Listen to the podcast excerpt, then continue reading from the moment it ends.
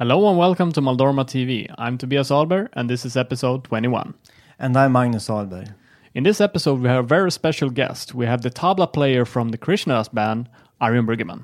Yeah, in November of two thousand seventeen I met Arjun at the Ram Dass and Krishna Das Thanksgiving satsang in Maui, Hawaii. And after the Krishna Das concert I asked Arjun if he would like to come to Maldorma T V, a Skype interview, and give his perspective on playing with Krishna Das and his own spiritual journey. So stay tuned and listen to the episode.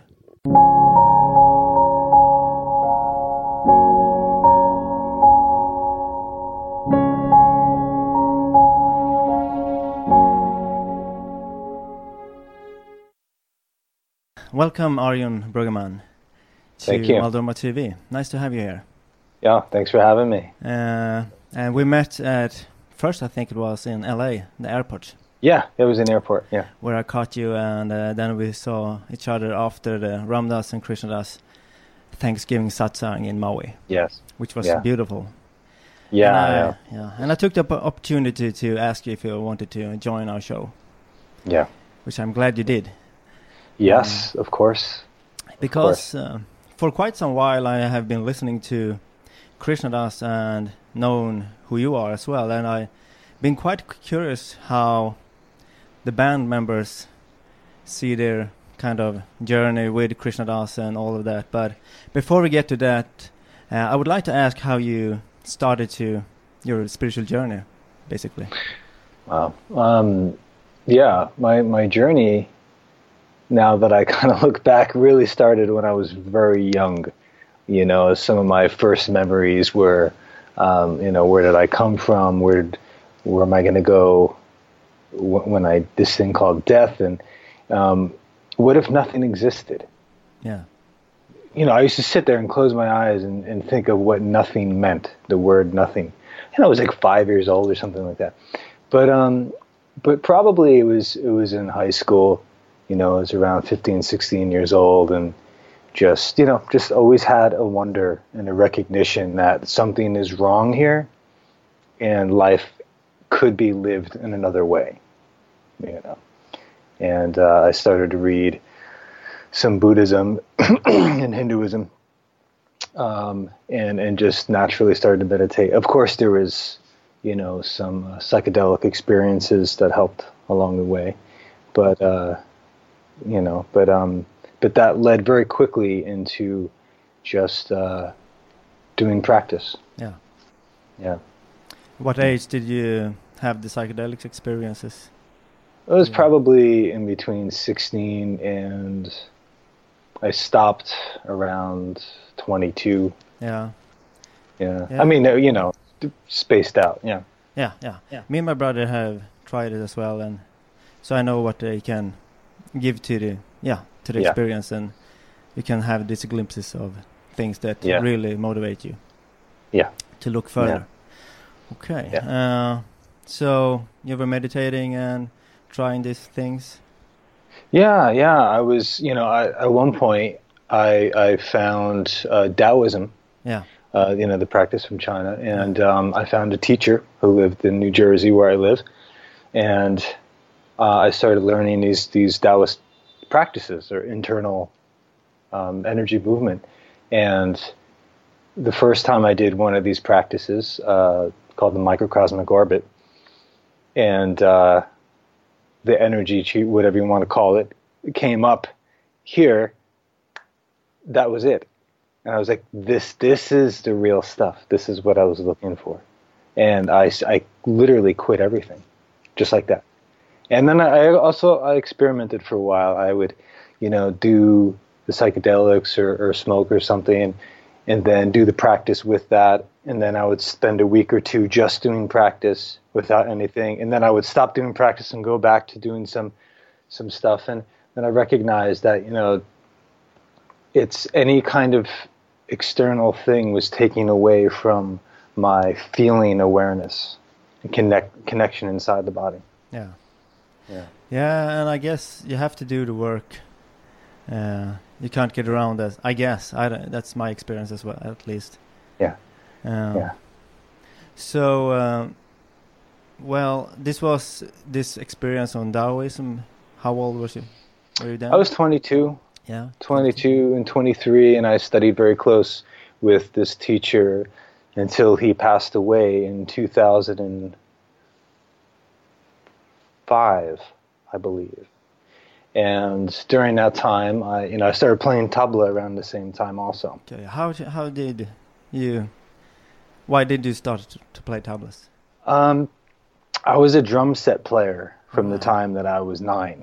Yeah, I read you were in punk bands and yes, that, yeah. yeah, I was in punk rock bands. My favorite band was Iron Maiden. I, um, you know, did that whole thing and, and still love that stuff. But uh, then started studying jazz a little bit, and I found a teacher um, locally who was who became a good friend too, and he he let me listen to uh, Philip Glass one night. At the same time, Jack DeJohnette, which blew my mind, and the Span Oregon, which had Colin Walcott, who played tabla and sitar. And that was one of the first times I heard tabla, and I said, what is that? Okay. You know? Yeah. And then I heard it in a few other uh, times, different musicians, and, and I just fell in love. And it was like, this is something that, you know, I, and when I saw a picture of him, I'm like, wow, that's like from another planet. I got to play that. And, you know, India was just coming all at me at once anyway. So, and also at that time, I recognized that music was something definitely, I guess you could say, sacred, and that I wanted to use for prayer, for a benefit of something, you know, for something good and, and healing. So I actually stopped playing music. While I was studying my the, the Taoist practices, I stopped kind of being in bands and playing with people. I just kind of kept it to myself.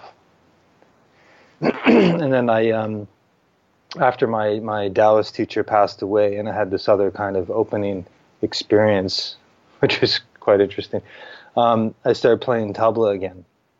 And that's when I met Krishna Das. All right. And the tabla playing, when you started to learn that, was that because of a, you know the spiritual side of it, that you wanted to play tablas? Like Kirtan? Yeah. yeah, well, yeah, it was just kind of something that I, I would do for myself every now and then. And um, and I had this experience in, in, a, in a Qigong class, a retreat, the thing that I was on. And I, a lot of energy hit me. And, and I don't know what to call it, but I, I couldn't stop shaking. I, sh- I literally shook for like four months. I mean, it was really scary, actually. Um, and... And there was a retreat. Zakir Hussain, who's like the tabla master, um, was given a retreat at Omega Institute. And so a friend of mine, Ken, got me into the retreat for free because he worked there. And so that's where I really started playing tabla again, and I really learned the tradition of it, proper technique and everything. I met Tai Berho, who used to play with Krishna Das, who became my teacher at that time. And all the, the energy... problems that I had grounded when I started playing tabla again. Okay. Do you know what triggered these energy problems? Um, I, I don't. I, I wouldn't really call it a problem, but it was just something that it was just an opening. Yeah. You know, I mean, you, you're around some of this stuff and you're doing all this, and uh, and sometimes you just open really fast and you don't know how to control it, and, and it becomes very real and a little scary. But um. But it all grounded, and that's right when I also met Krishna Das. Okay, because of this yeah. um, teacher. Because uh, because I met Tai, and, and I was kind of started studying with Tai, and I would go see Tai play with Krishna Das. Yeah, right, right. Yeah, and, and um, was this early on in Krishna Das's career, if you want to call it that? This was around two thousand and probably f- four. two thousand three, two thousand four, I met Krishna Das. And um, I didn't start playing with him until two thousand five. And so I, I would go see, you know, Tai play, pretty much just to just to watch, you know, my teacher play. Um, I was always, at that point, I, I did have devotion to something, but I didn't have a guru. And, you know, from the, um, the Taoist point of view, it's, it's, sometimes it's more of just an open thing. Um, so I was, I was, uh, at a kirtan once, and I saw everybody pranaming to, uh, a picture of Maharaji, Neem Karoli Baba. And I walked over and I said, well, let me try this. And I, I pranamed and got up and started walking away. And then Krishna Das said, well, it's it's I have to sing the Hanuman Chalisa. And that was the first time I heard the Hanuman Chalisa in, in this life anyway. And everything in me stopped and was like, I know this. You know, what is this? Something inside of me awakened. And from that point on, I kind of started paying attention to Krishna Das and less of Tai. Yeah, yeah. That's amazing. Um, I also go back to that first Taoist experience mm. a little bit. Uh, was that like more like uh, an experience that you didn't understand, or did you see something that you could get a grip of, so to speak, like a glimpse of the self, or was it more like a experience of um, bliss? Or it was it was it was an experience of uh, you know, when you talk about this kind of stuff, you know, as you know, it's it's becomes very non-conceptual. You know, it's becomes something that you you it's a feeling, but not a feeling that you can really describe with the mind. It's it's like a different awakening. You know, it's like if someone said, well, what's your experience of having an arm? Yeah. yeah exactly. You never think about it. It's just there, yeah. you know? Yeah. And it's kind of like that. It's almost something that's like, ah, oh, like, I, I forgot about this. That's right. This could also be my state of awareness. This could, this is who I am. And then it's just, it's just there.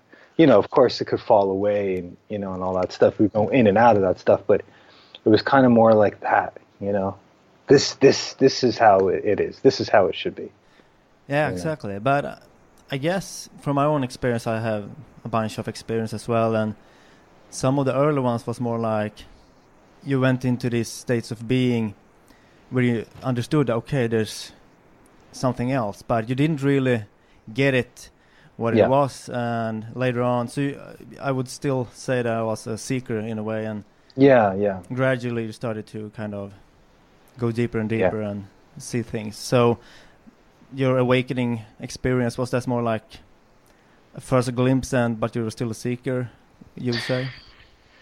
Yeah, I mean, it's, well, that's the funny part. I was actually thinking about that today, like how we have all these experiences or, or awakenings where it's like, oh, okay, this is it. It's right here. I don't have to go anywhere. There's nothing to seek.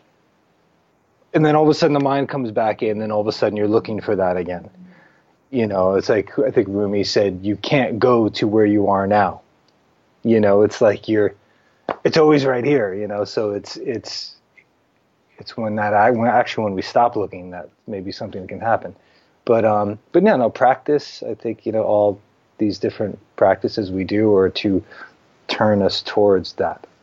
You know, and and but we can also get locked into into identifying as someone who does a practice, and you know, and go on a whole trip about it. Yeah, and also it, I know. think being, you know, like kind of addicted to experiences. Yes, exactly. And thinking that that's it, and yeah. that's also a trap. I I exactly when I went to Maui and looked at, at the, the Krishna Das concert with you. Yeah. Uh, this uh, November, I had an experience, and a very strong experience. I had there several experiences, and I kind of realized that there's something behind the ups and downs as well. Yeah, and that's really where you want to look, because otherwise you're always looking for the ups. Yeah, yeah, and yeah. That's, yeah. So I think Ram Dass talks about that from time to time as well. Yeah. So. Yeah. Fast forward again to meeting Krishna Das and and that stuff. So, how was how did it begin that you became his tabla player? Um, well, he was going to Brazil for a tour, and um, Tai couldn't go, and I was I was at Omega once again, and I was at soundcheck, and. I'm not sure. Maybe Tai talked to Krishna Das about it, saying, well, why don't you try this guy or something like that? Um, but they really made it seem like it was an accident. And uh, and Tai was like, oh, you know, could you play my tabla for a sound check just a little bit? I want to walk around the house and hear what it sounds like. So I'm just, you know, just grooving. And Krishna Das says, oh, you sound pretty good. you know, oh, thanks, you know, blah, blah. And then after the, the whole night, you know, Krishna Das comes up to me and he says, oh, do you want to go to Brazil? You know, and that just blew me over, because it's like, what? You know, first of all, yeah, of course, but it's like, wait, I have to take over from my teacher? Like, that's impossible, you know? So it was a big leap of just, just okay, let's let's do this. And um, I did that tour, and I did a lot of other tours in the States during that time, that year, and where Ty and I kind of, you know, shared things on and off. And, um, you know, Ty also wanted to do a lot of classical playing, which, you know, when you play Kirtan a lot, and you but you really want to play classical, it can mess up your classical playing. So so he... Eventually, I just I just took over, and that yeah. was that. All right. Yeah, yeah, and we're glad you did. Thank you. Yeah, I mean, at a concert, I have only seen you live once, but I have listened to the music for quite a few years, and uh, I think you're the person that opened my eyes to tablas, basically. Oh, wow. Well, so, yeah. Uh, I have a pair of tablas that I bought in New Delhi, or Old Delhi, uh, yeah. but it's really hard to learn. I don't have the patience. But that's, that's the big part of it, patience, yeah. Yeah, yeah, yeah. yeah. So I guess it's not my call in this life to be a tabla player. But um, yeah, so when you played, I think it was, I don't remember which version of the Hare Krishna mantra, but when you're kind of at the end just hammering the tablas, and it was so amazing. I was just in absolute awe. Thank you. Uh, yeah, it's something happens for sure. It's just, it looks like you're in the zone when you play, and it's just so fluid.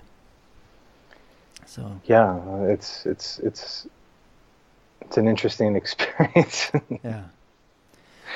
So. But, uh, um, thank you. Though. Yeah, but. Um, I want to talk a little bit about how it have been for you playing with Krishna Das, and all what that means, you know, learning about Neem Karoli Baba, uh, Ram Dass, and perhaps other people as well, you know, mentioned in the email, Siddhi Ma. Yeah. And meeting people like this and playing Kirtan quite often as a special practice. Yeah. What have all of this given you? Could you talk a little bit about that? Yeah. Well, I mean, it's there's so many blessings that have come from this. It's I'm so grateful. I mean, I don't know what I did in uh, in the past life to, to get this, if there is a past life. Um, but it's I've met so many amazing beings.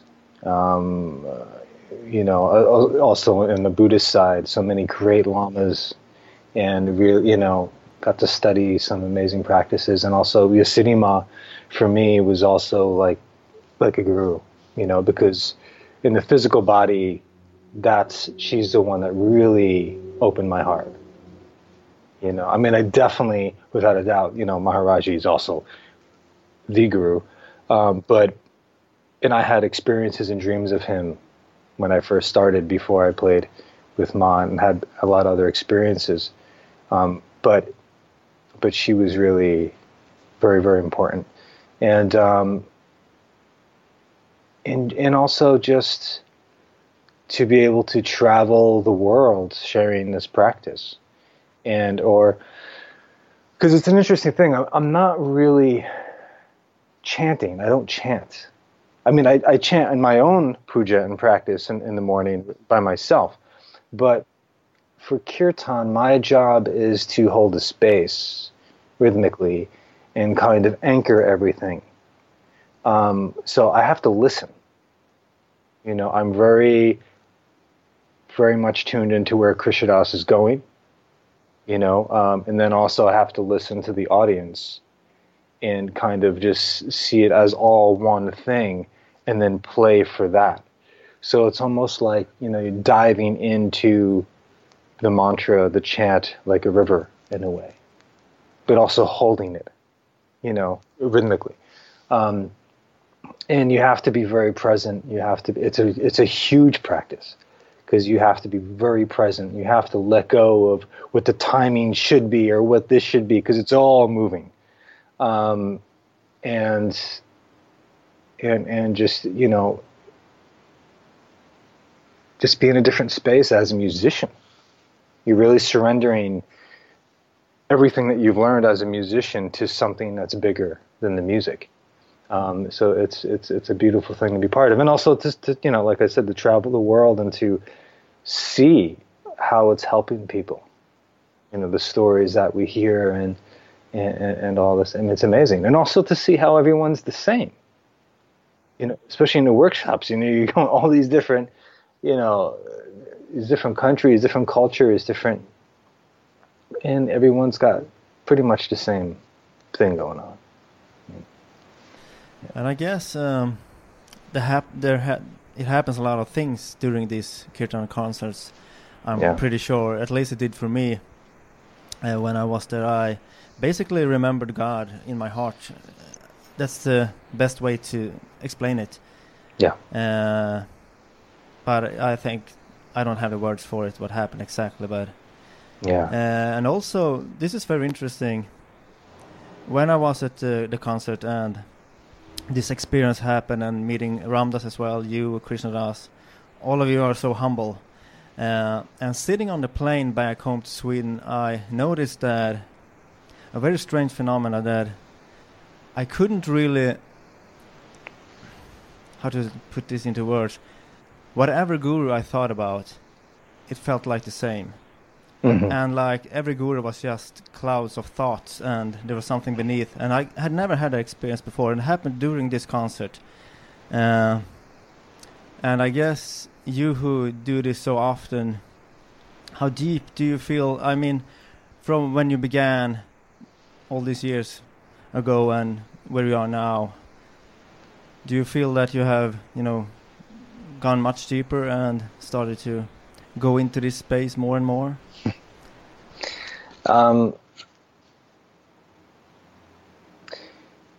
so, okay, I could kind of answer that with this, what Siddhi Ma said to us once. She said, you know, doing Maharaji Seva isn't easy. Um, the closer you get to him, the harder the tests get. And I think that any any devotee will tell you that, you know? Yeah, yeah, I mean, there has been tremendous uh, experiences, well, I keep on saying experiences of, but you know what I'm saying. We're, we're just, you're, you're in that love, you're in that space. You know, there's, I've had times when I'm playing where my body's gone. I don't feel it. All I feel is this, a type of surrender or looking towards him. And then everything is gone, and there's just this this happening of of chanting, and and then also seeing, you know, I mean, there's so many so many things that I've experienced while playing. Um, it, it it's, it's so beautiful, but there's so much pain that comes with it too. You know, I mean, physically, it's really hard on our bodies. You know, I have back issues. This is happening. That's happening. I, you're never home. You know, so there's a lot of worldly things that you suffer from, or you kind of have to sacrifice in a way, or, or give, try to give as as an offering. But um, yeah, but you know, it's it's it's deeper. But then sometimes it's it's like I'm right in the beginning again. Yeah, yeah. You know, and it's just like, what happened? you yeah, know, yeah. And I think that, you know, like Krishna Das talks about this a lot, where it's like, a lot of the our our work and how we're changing is off the radar. You're not really aware of it. You just kind of just live your life and complain most of the time like we do, or be happy when good things happen and all this kind of stuff. And and then, you know, something will happen to where maybe a year ago you would react more to and be blah, blah, blah, and all of a sudden you're just like, eh. Yeah. And but I guess all this su- the suffering that you talked about, that also comes with it. I yeah. guess that perhaps all of these things float up to the surface because that's the only way to release it, basically. It yeah. needs to yeah, yeah. show itself. So yeah, yeah. It's uh, I remember Krishna's talking about being with Maharaji was like ninety percent sitting in fire and ten percent yeah. love. yeah. Yes. But the love uh, is worth it, I guess. Yeah. I, I used to have that experience with Siddhi Ma, and I actually asked her about it, because usually like the first week or so, you know, you're just like, oh my God, you know, please, you know. I mean, you're you're you're you're feeling her presence and everything, but it's also, you know, she's exposing so much that's inside of you. And you're just like, ugh, you know, then all of a sudden one day she just funk and it's gone. And I asked her, you know, I was like, well, what is that? How come sometimes I feel so horrible? She goes, that's grace. You know? Of course. You know, you're seeing what's really there. Exactly. Yeah. And I guess in a way that we have this idea of what enlightenment perhaps is, and it's the idea that is the problem, basically. Yes. I think yeah. that you kind of have to accept that not being perfect is what is perfect, perhaps. Yeah. In a yeah. way. Exactly. Uh, yeah. And um, yeah, see. So, what's your relationship to Maharaji? Your own personal. Um, I I see him as as my guru, as my root guru, if you, you know, in Tibetan terms. Um, I've yeah, I I feel him. Pretty much, in, in a way, you know, kind of just like how we see space around us all the time. You know, um, I don't know what my personal relationship would be with him, because I also kind of feel him that he's closer than my own breath. He's he is me, right? He, he is us. So it's it's so.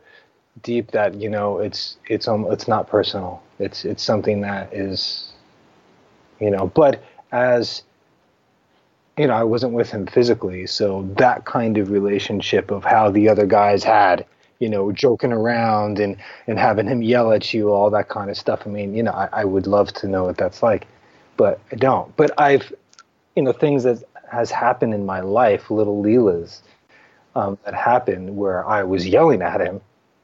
You know, definitely yelling at him, like, really? Really, you're going to do this to me? You know, and I've had a lot of that kind of play with him in my life. And then at the end of that um, suffering that I was going through, I saw the teaching.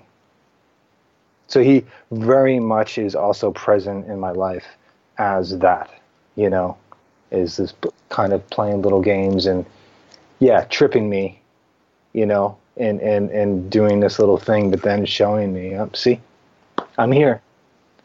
You know, whatever whatever little miracle, if you want to call it a miracle, whatever, of him showing that it's it's actually it's actually him, you know, in, in its own way. Yeah, and I guess the form was just a form. It's the same awareness right here, right now. Um, I actually went to, me and my brother, to India last year, to and we went to Kanchidam. And I had my first non-psychedelic strong experience at Kanchidam, mm-hmm. where I experienced uh, Maharaji. And the next day I was at another ashram, uh, the Hare Baba ashram. Do you know what that mm-hmm. is? Uh, I yeah, didn't yeah. have no relationship to that guru at all. I didn't mm-hmm. know that much, but I had a very strong experience there where I realized that pretty much the whole trip to India, the thing with the gurus are permission slips in the end. Uh, mm-hmm. It's mm-hmm. it's the one, I mean, it's in you already. Yeah. But going to India, meeting these gurus can give your mind these permission slips to see yourself. Yeah. And so I guess it doesn't have to be the body of Neem Karoli Baba. It can be in so many other ways as well. Yeah. Yeah, yeah. Without a doubt. Without a doubt. You know, because he's, he's any saint.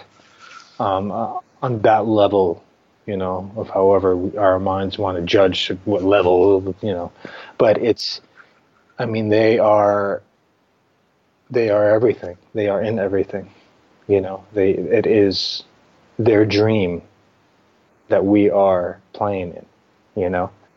Um, so they can, they can do anything they want, you know? It's like, and uh, it's an amazing thing when you actually could see that and feel that. Okay, so what are your relationship to, I mean, feeling of Ram Dass, meeting him? He's like, it seems to me when listening to him these day, this day, uh, that he's come a long way, basically. When yeah, I had yeah. a really huge uh, impression of him, uh, experience when I met mm-hmm. him. Uh, yeah. So, wow. What's your relationship and thoughts about Ram Dass? Um. Well, you know, listening to Ram Dass, his talks throughout the years are just absolutely amazing. You know, they're just, it's just, you know, like our friend Bub says, just Maharaji just there, you know, just coming through. Kind of like Krishna Das sings, you know, it's just, um, you know, when I first met him, it was, uh, I don't know, what was that, eleven years ago or something like that? And it was one of the retreats. It was before the Open Your Heart in Paradise. We used to have these smaller retreats, and I was staying at his at his house, the other house, and uh, I was there for like a week after the retreat, just alone. It was this, you know, Dasi Ma, Ram Dass, and Mike Crawl was around helping out, and me, and our friend Stephanie too, and uh, you know, we ate like pizza every day and watched movies, you know, and and And it was so nice to, to also hang with him on that level. And he's the one, actually, that is because responsible for me accepting my name, you know. Um, Siddhi Ma gave me the name Arjun. Oh, right, yeah, I was about to ask yeah. you about that. Yeah, she gave me the name. But, and Krishna Das would introduce me live on stage as Arjun. But I, to me, was still Alan, yeah. you know. Um, so, you know, off the stage, oh, my name's Alan. Like, well. But he said it's Arjun. So, you know, I was in Hawaii with Ram Dass, and he heard me say, oh, hi, my name's Alan. And he looked at me and he said, who are you, Arjun or Alan? And it was like, whoa, you know. And I was like, okay, it's Arjun. You know, and that kind of changed everything for me. Um, but his his presence, you know, I mean, it's it's it's so deep. It really is. And I mean, and God, I mean, his practice of, of, of dealing with pain and suffering and the limitations of the body are at one hundred miles an hour every, all all day, every day. You know, so he's, for him to be in the state that he's in with that, you know, I mean, it's that's amazing. It really is. Yeah, yeah. And he trans and he transmits that too. Yeah, you know, and, and he it talks. doesn't it doesn't really have to talk either. Just yeah. him sitting there quiet was pretty much enough for me. Yeah. To yeah. go into this piece. Yeah. But yeah. Uh, quite interested about this the name thing. Uh, why do you think it was important to go by the name Arjun instead um, of Alan? What what? What's the meaning of it? I mean, well, you know, when I when I received the name, we were in Rishikesh, and it was during my first trip, and I was just curious about the name. You know, I was like, what would it be? Because I'm still very much a guy from Jersey, you know, I'm half Sicilian. I'm, you know, I really don't want a name. You know, I'm Alan. That's who I am. Whatever, and. But I was like, oh, what would it be, you know? And then I, I, the curiosity just grew and grew in me. So one time we were just with her, we were in Darshan, and and that thought was going over in my head. Should you ask for a name? No. But what would it be? Blah, blah, blah. And then she's looking at me, and of course she knows what I'm thinking. So she started to say my name, but wrong. She was saying everything but Alan. Adam, this, this, that, and A J. And, and Jaya, her translator, assistant, and was going, no, Ma, his name's Alan, his name's Alan. And she kept on saying other names. So finally I kind of got freaked out, and because everyone was like, what's going on? I was like, Ma, do I have an Indian name? And she just laughed, and she said, Krishna's, Krishna's best friend Arjun. And it was like, whoa. Wow. Okay. Now, what that means to me, you know, I think that literal translation of Arjun is like pure or white or something like that. But, you know, the story of the Gita. Yeah. Um, and not that that really, you know, has just to do with me. I think everyone obviously is going through that story. But for me, it was very, you know, it's like that's one thing coming into this life, even at a like a young age that I was saying, was things just didn't seem right. And I didn't want to play this game. I, not that I was suicidal and wanted to kill myself, not like that, but just like, I'm out. You guys do your thing.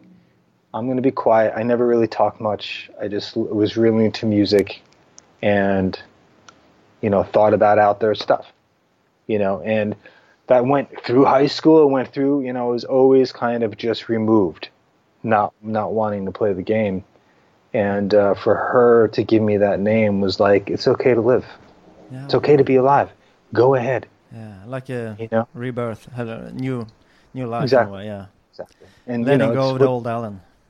Yeah, totally. Yeah. And and it's you know, and it's what it's what you know Arjun did on the battlefield in a way. You know, it's, okay, I'll fight. And so that's that's a practice. It's not like it completely happened, but you know, I think it, it was her way of saying, waking me up a bit, going, hey, get out there, do your thing. It's okay. It's what you're here for. You got to be human, you know. Uh, go suffer, you know, but and be okay with it. Yeah, I you think know, that's a quite important thing that you brought up there. It's you know learning how to be human. Yeah. Uh, for a long time, I had this.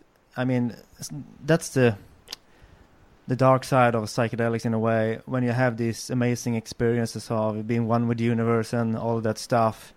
Yeah. And then after a while, I kind of realized, but first I need to learn how to be human properly.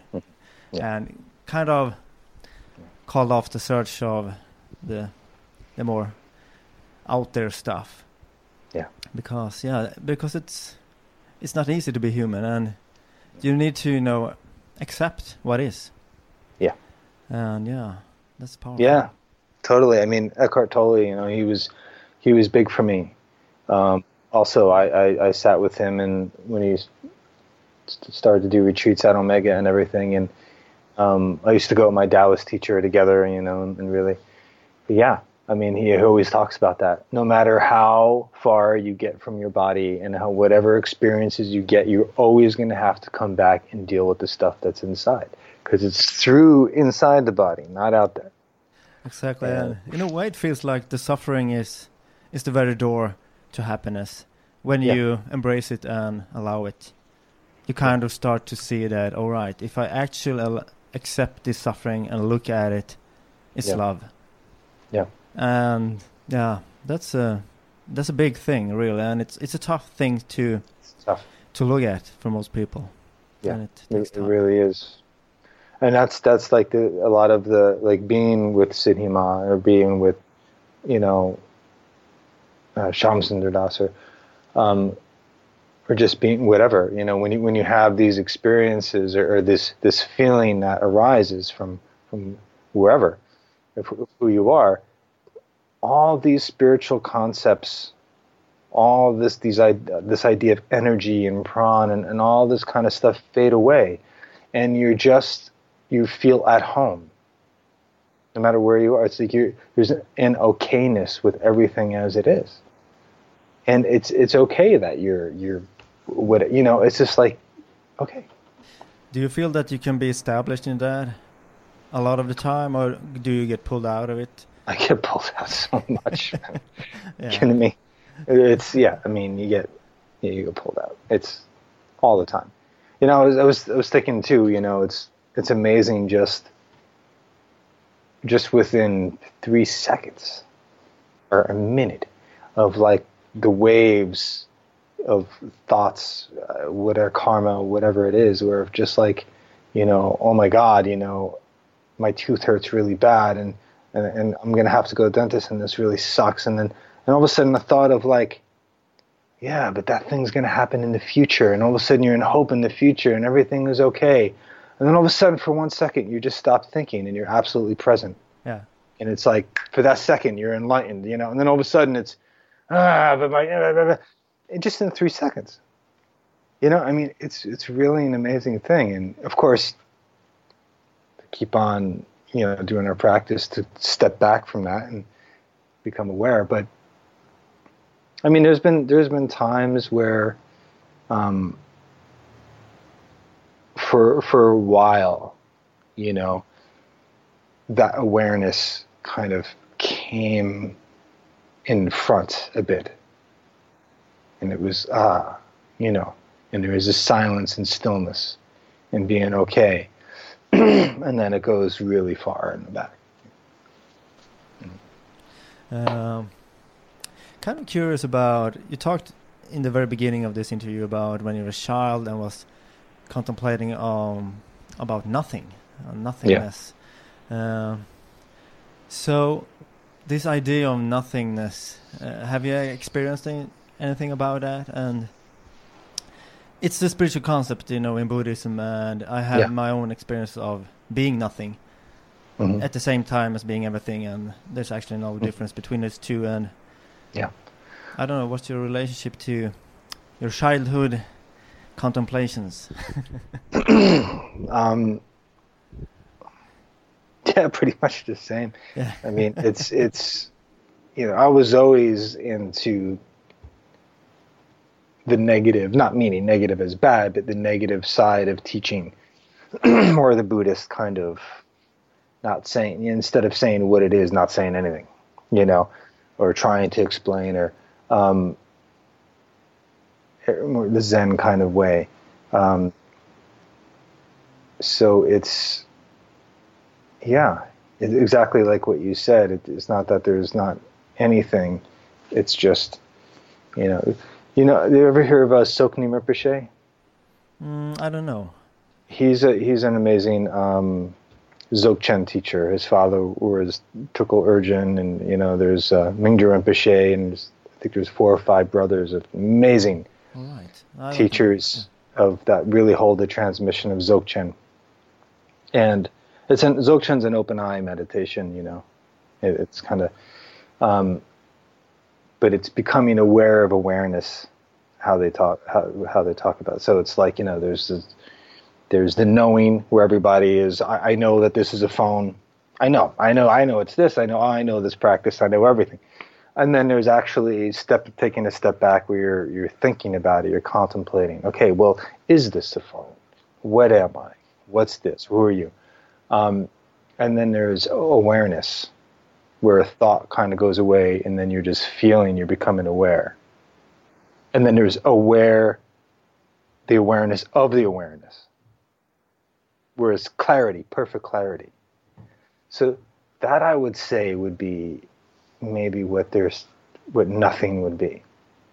You know, and one time I was in a Tsogchen Rinpoche retreat, and it, he sometimes gets together with smaller groups, and he was just demonstrating to someone about how to just stop. Okay, you know, if you if you lose that connection, you just stop, and you just stop, and you just look, and you. And all of a sudden, it was like, boom. You know, and it was there. I mean, it was like, you know, it's like if there was a mirror, and the mirror is always reflecting everything. What is, what would the mirror look like if it wasn't reflecting anything? You know, it's like, what is that? You know, like that's was that's was the experience, or whatever that was, which is nothing. Yeah, and I had that experience a few times, but when you go back to the mind, it's impossible to remember what happened. Yeah, yeah, because yeah. your mind cannot even put words to it, because it's yeah. beyond mind. And yeah. yeah, and I found myself a lot of times kind of trying to solve that what happened, and basically you have to give up and just stop trying. Yeah. and yeah. that's funny, something you said earlier, where when I asked how far you have come, and you said like, I'm at the same spot, basically. In a way, that's pretty much, I think, uh, I mean, returning to the same spot here and now. Yeah, yeah. That yeah. I, I also have been thinking about it. I had an awakening when I was seventeen when I realized that I don't know anything about anything. Mm-hmm. And I'm still there. I don't know anything about anything. And But I have another perspective, another relationship to that twenty yeah. years, twenty-one years later. But I haven't... Yeah. I have learned a lot, but I don't think I learned anything, really. Yeah, yeah. You know, no, totally. It's... it's but uh, it's, it's kind of... Yeah. But it's very different. Yeah. You have a different yeah. relationship to not knowing, yeah. I think. Yeah. So then, yeah. So I kind of felt like when you said that, that when you were five and where you are now, it's not really that big of a difference.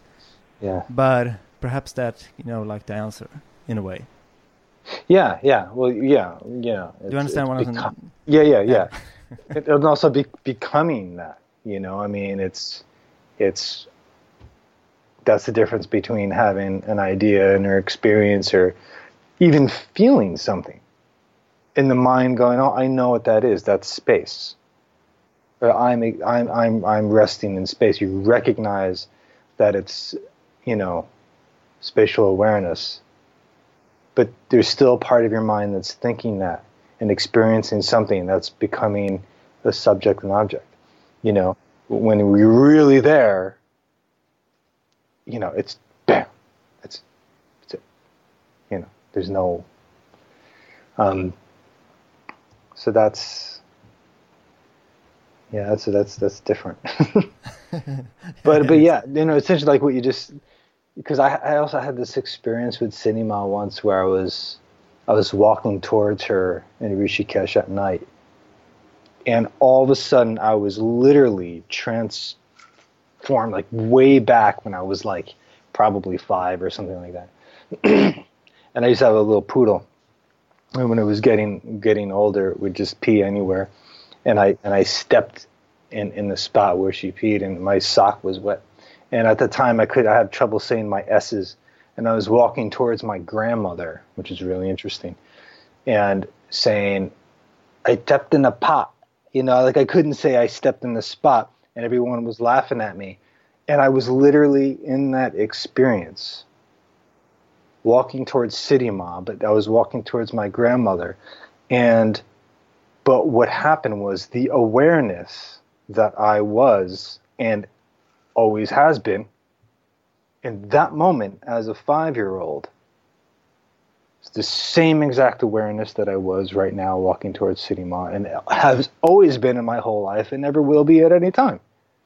You know, it was a she, for whatever reason it was that experience back when I was five, but she just did something where I was just like, nothing has ever changed.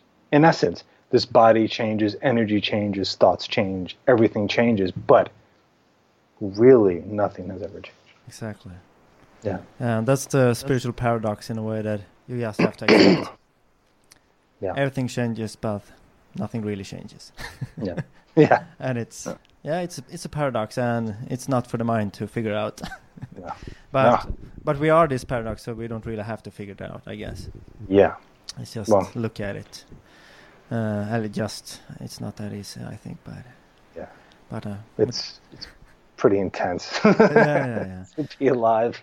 yeah, Siddhi Ma must have been a real amazing person. I w- when we went to India, I was actually trying to look up if there was a possibility to meet her, but I couldn't find any information where she lived or anything. So yeah, we just gave it up. So, but yeah, I never had the opportunity to see her. Yeah. But she sounds like an amazing being. Yeah, she was amazing. She was she was so sweet, so humble. And You know, yeah. yeah. And also read um, Dada's book, uh, A Devotee's Story. I don't. I bought it at at the church in Maui, and I was really blown away, away by his story as well. Yeah, yeah. Was it um, By His Grace? By His Grace, A Devotee's Story. Yeah, beautiful book. That book is insane. Yeah, it's so amazing. So, did you have the chance to meet him as well? No. Okay. Yeah. No, I didn't even. Uh, that's such a beautiful book, though. Yeah, I also read um, K K's new book, Devabhumi. Yeah, I went through that. Yeah, that's, yeah. That's... and actually went to. I have never heard about Sumbari Baba before, mm-hmm. so we went to Kakrigata and Padampuri. Mm-hmm. Beautiful places. I, I've seen. Yeah. I didn't know that back then, but when I arrived at Kakrigata, I realized that you guys had made a video there. Yeah. At that Bodhi tree. Yeah, yeah. I could. Yeah. I, yeah. Yeah, that's such a beautiful place. Before the floods. You know, there's all these trees out by the river, the little stream there, and it was so. It was probably the most beautiful place that I that I was ever at. And then you know the storm, whatever floods came and just crushed everything. But um, that's a really special place. It really is. Yeah, and it must have been amazing to be able to travel so much. On one hand, and of course on the other hand, it can be very rough as well, I guess. Yeah, yeah, yeah. No, it's been great, though. I mean, God, it's like, you know, what a blessing. Yeah. And didn't Krishna Das say that he was going to take a break? Did that break even happen? From uh, touring, it seems like he's back touring. Yeah, no, that, that break happened, kind of. Yeah. yeah. For a short uh, while. At least. He's back. He's back, and he's sounding great. Yeah. Yeah, yeah. Great. Yeah. So uh, perhaps it's time to round off. I don't know if you say round off in English. It's a Swedish expression, perhaps. Round off, that sounds pretty cool way to put it. Yeah. uh, it's been great to talk to you. Uh, yeah, man, you too. Uh, yeah. And uh, yeah, basically I, I was just blown away by everything that you have talked about. Uh, and oh, also, it's great talk. You seemed like a very humble person and loving person. Uh, it, I noticed that immediately when I met you at the airport, actually, in L A. Uh, so, well, thanks for saying that. You too. Yeah, I'm glad you took the time to talk to me and Maldorma. Yeah, it was great. Anytime. Uh, yeah, so what's happening in the future now then? Do you have any... Krishna Das and the band have any plans? Yeah, we're we're we're... have a few retreats coming up. We go down to the Bahamas. We have uh we're going to go out Midwest a little bit. We're going to be going to Hong Kong and Japan and Australia during the summer. um I have uh a side project that I uh with Mark Egan, the bass player from the East Coast. We just put out a record which is I think is really beautiful. Yeah, I actually it's on Spotify, right? Yeah. Yeah, I listened to it. And your first album as well. Oh, thank you. Yeah, yeah, really beautiful. yeah, yeah, very different albums. Yeah, yeah, yeah. very, but, very different. I have yeah. a lot of in me, you know, inside of me. I have, I have two more records coming out. Oh, okay. One, right. it's it's kind of like I split up the first record, you know, because the first record kind of had some rock, I had some world, I had a little jazz. So I have an, one record that's very kind of piano-based rock, kind of. I don't know what to call it, Pink Floyd, Sigur Rós kind of stuff. Um, and I have a world percussion thing, another record that's going to be pure world percussion with whoever, you know. Um, Do you I'm know when it's on. Coming out, roughly? Probably around, you know, next year. I'm really going to take my time with it. You know, I'm going to be so busy, so it's hard to work on this stuff. But, um, yeah. Uh, I'll be sure to put uh, a link in the description on the YouTube channel to, to your albums. Yeah, uh, so definitely. People who listen can check them out. They're really great. Yeah, yeah. Okay, well, thank then. you. Yeah, thank you very much. Well, thank you for attending. Uh, yeah, take care. Yeah, you too. Okay, bye bye. Bye bye.